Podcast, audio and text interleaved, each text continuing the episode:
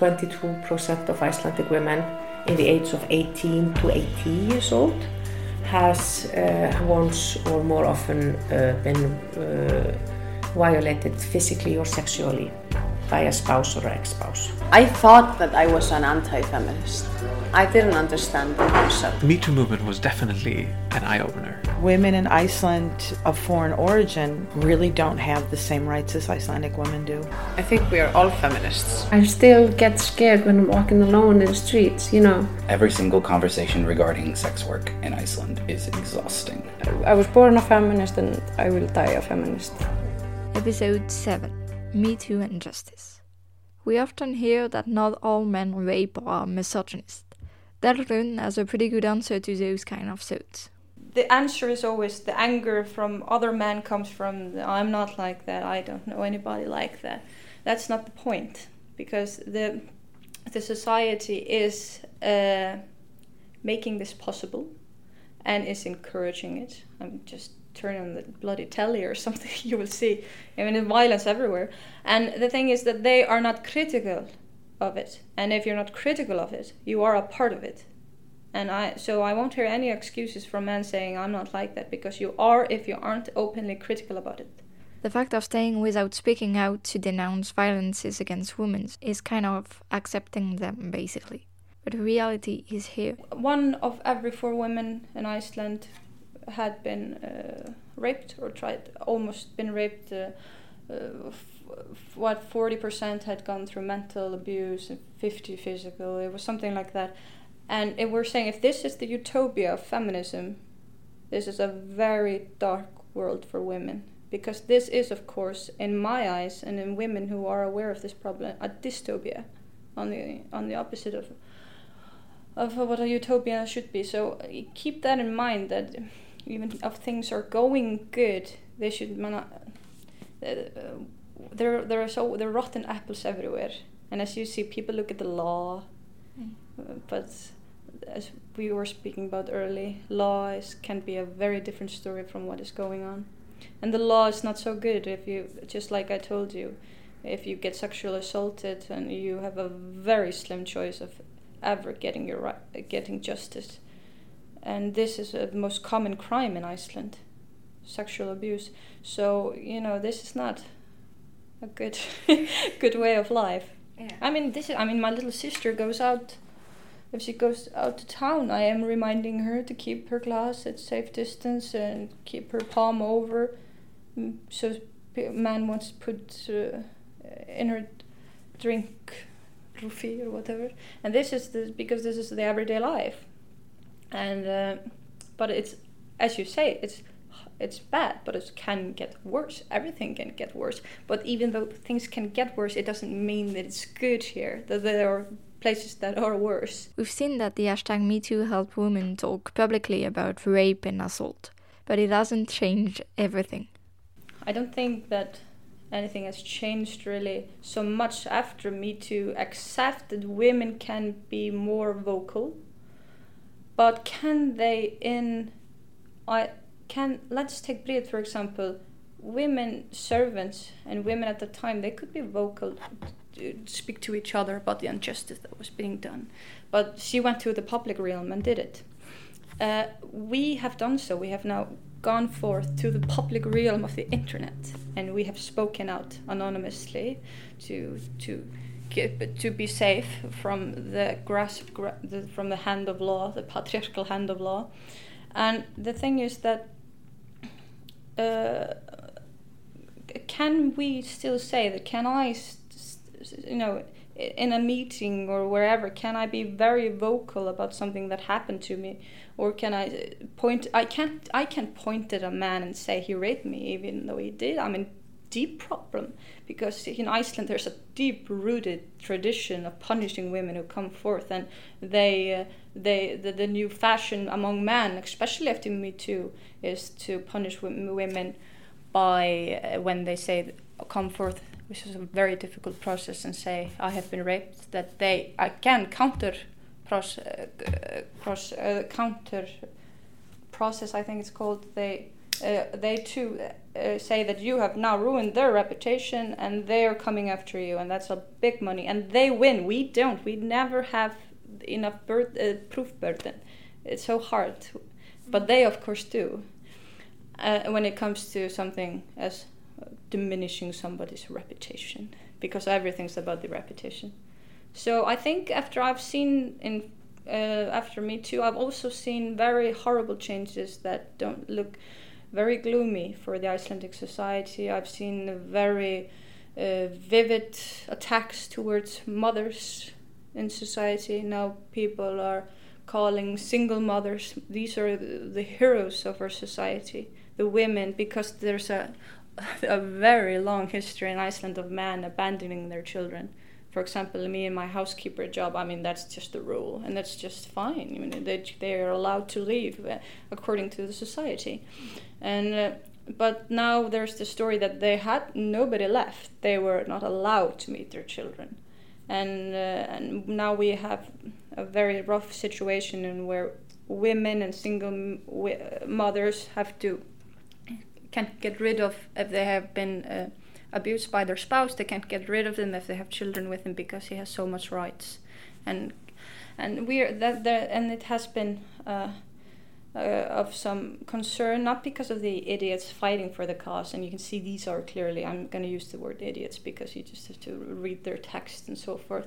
The thing is that the law is with them, and, uh, and, and that is the main worry. Some and and the the judges and and the judges um, uh, their uh, eviction, their what what the women are being bound up by the court system, not just by these men, but but they are using the system against them, and uh, and so and at the same time their image as mothers the image of the single mother in Iceland, you know, the silent hero, uh, is being completely devastated by, by, by these men in the system.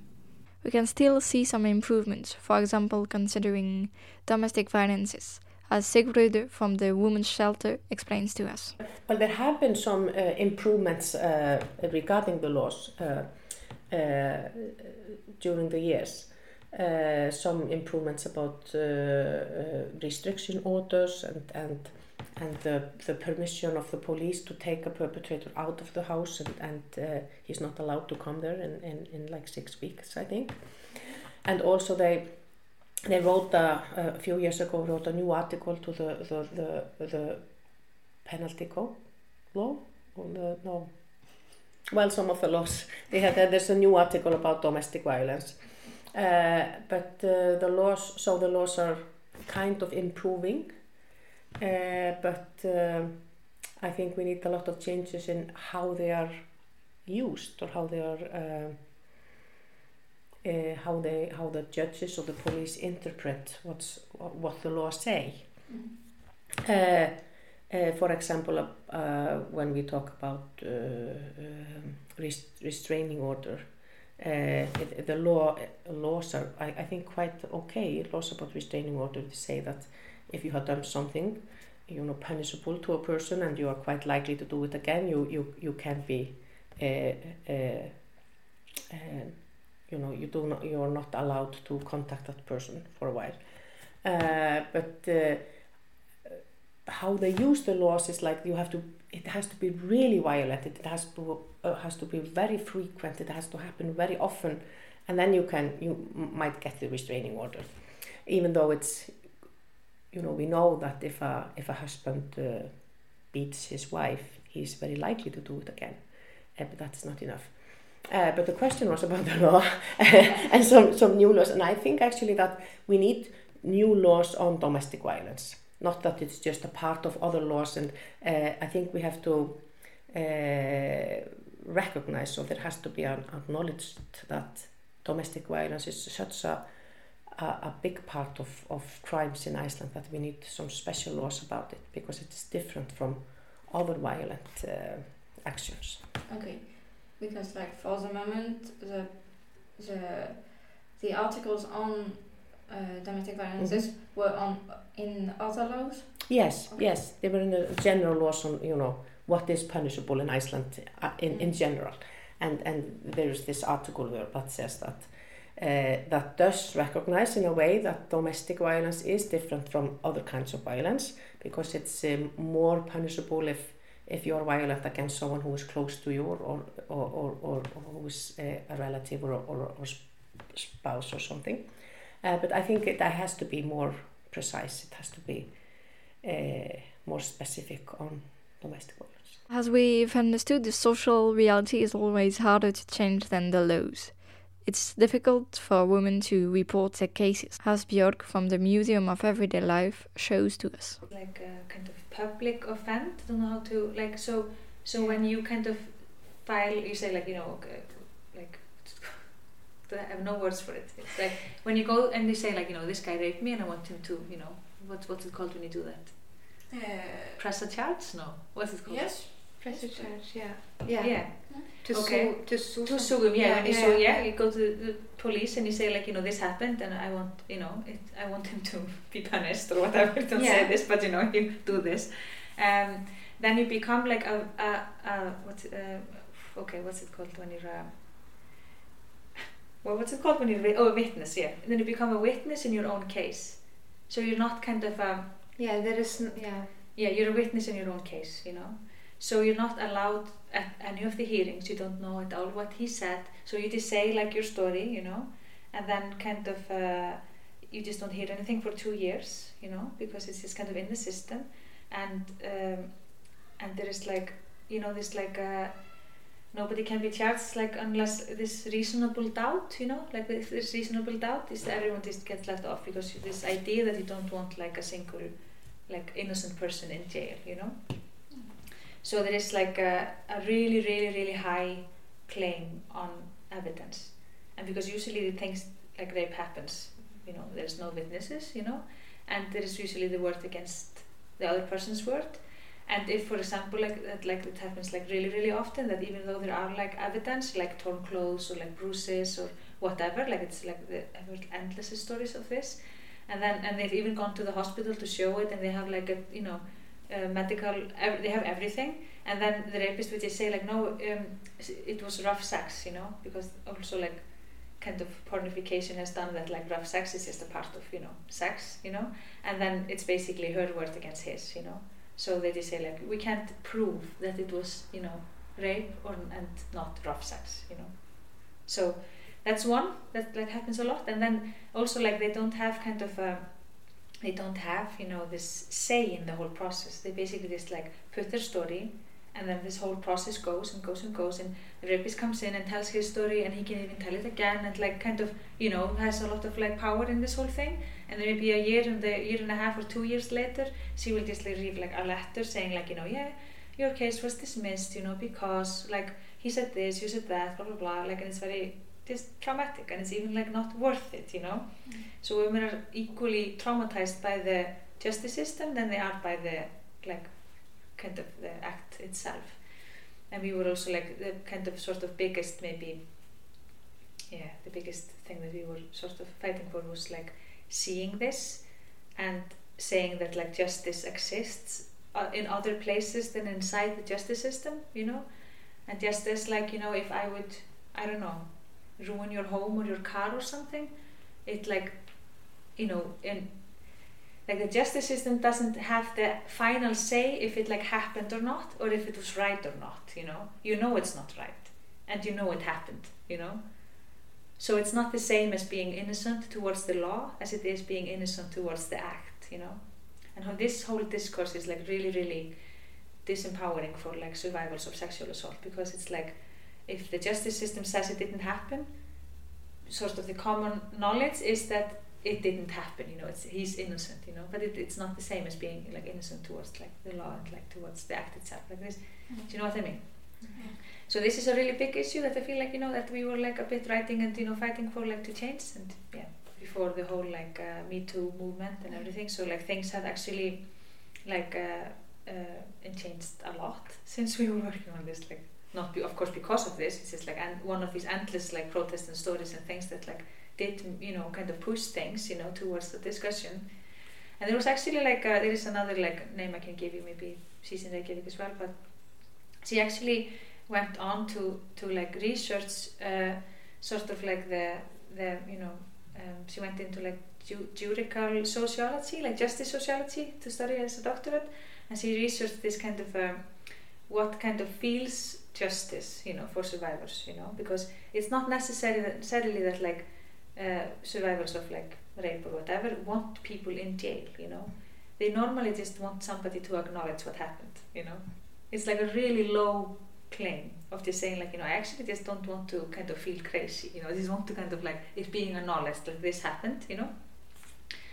Um, so she's like uh, working on and there is like a group of women working a lot on changing like the justice system in the way that like uh, it sort of like doesn't have to have this high high evidence claim you know so it could have like different sort of ways of dealing with it that would kind of serve justice but not necessarily like in the same sense as like you know this kind of high high evidence claim and high high kind of prison time or whatever like I think it's a really important discussion like what do we want to But some improvements are made, as Hilda describes to us.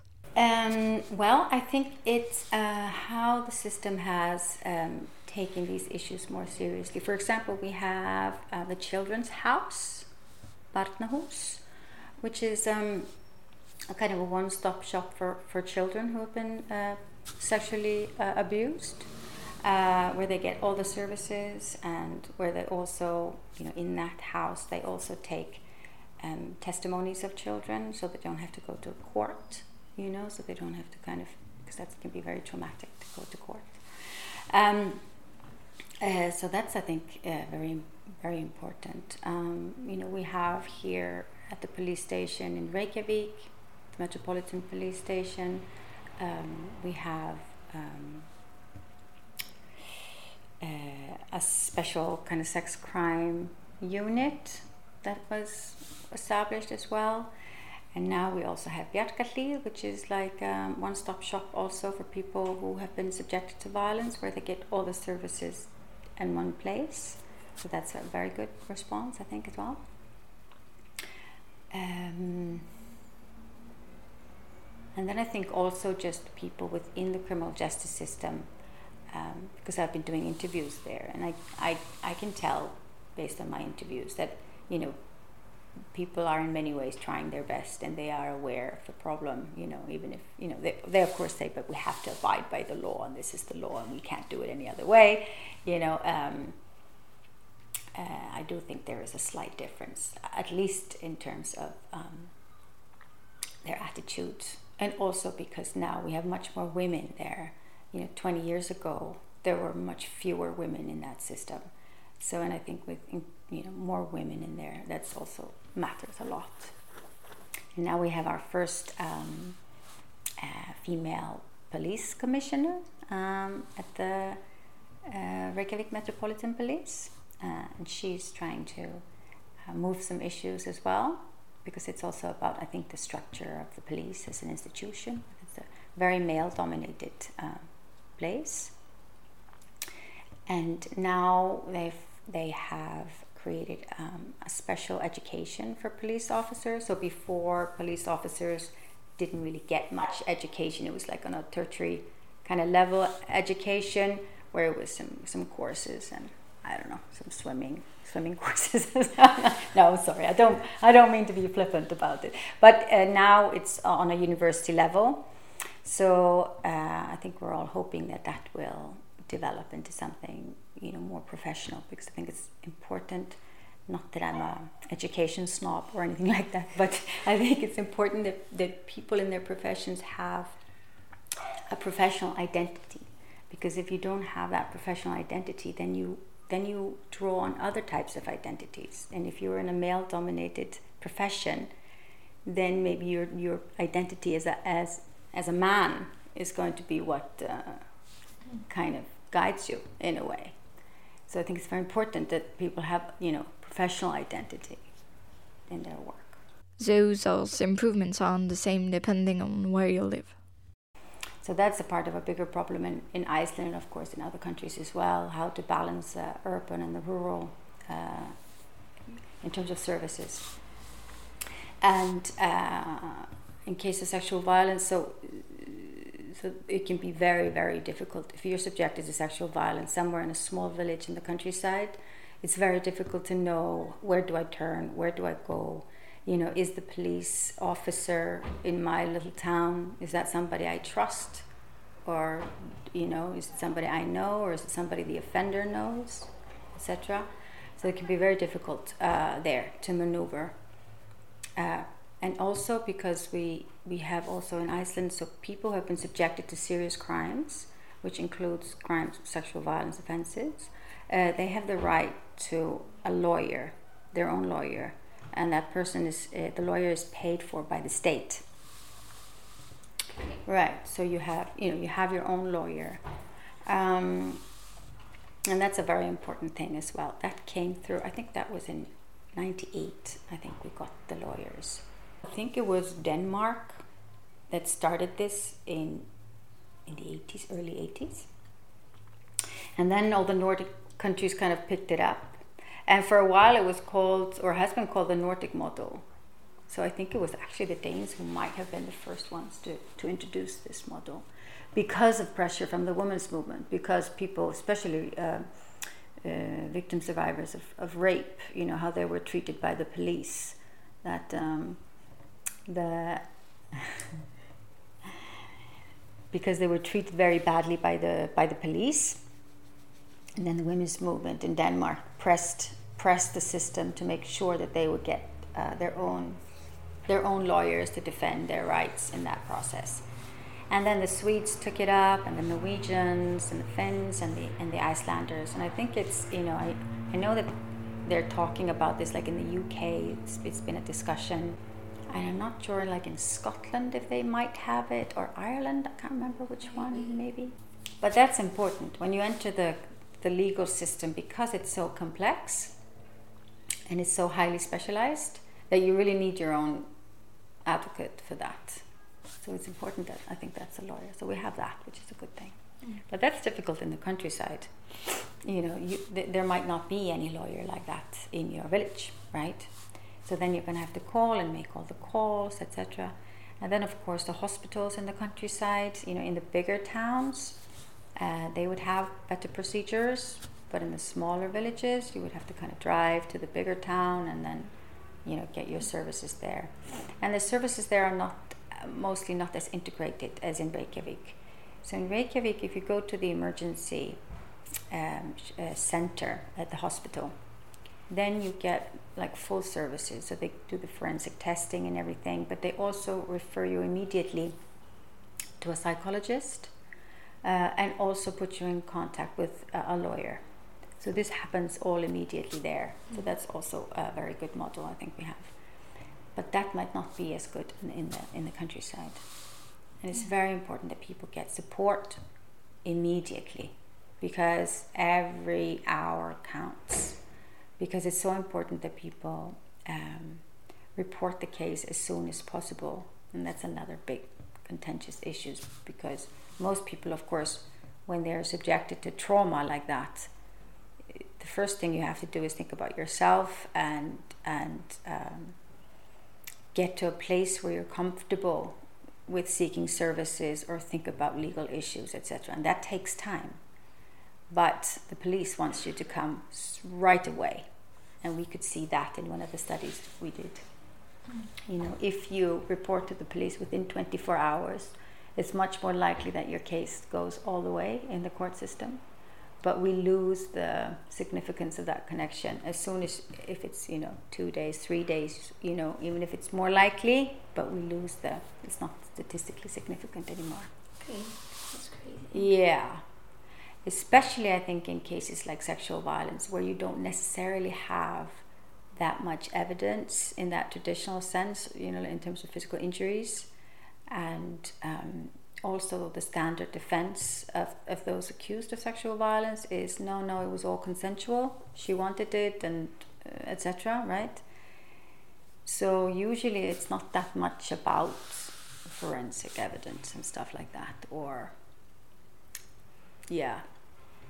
Further than that, it also depends on the police officer that will receive your case. That's also something that we see here, that it very much depends on the police officer, you know, how good your case is being investigated. Um, and I think again that's because of um, I think that's also an education problem, you know, and it's peculiar because, for example, if people are working with children, right, in child protection services, for example, in Iceland you need at least five years of university education to do that. They're not going to let you anywhere close to children unless you have like five years of university. If you're a lawyer, it's the same thing. It's a five year university education. But if you're a police officer and you're dealing with the most difficult situations, where you're going into situations where you have no idea what's going on, might be dangerous even, or you're dealing with murders, you're dealing with sexual violence, then the only thing that's important is that you can swim really fast. okay, I'm not being about. No, it's, it's not. It's not quite fair to say that, but that's kind of how it's been. Yeah. You know, so it's just not. Um, and I think also if we professionalize the police to a greater degree, I think more women will go into the police. Mm. Yeah. Right? I think so. I think so. Because then I think it's about, you know, how to become a professional police officer as opposed to just who can swim faster or, you know, who's bigger mm. physically or stronger or something. Yeah.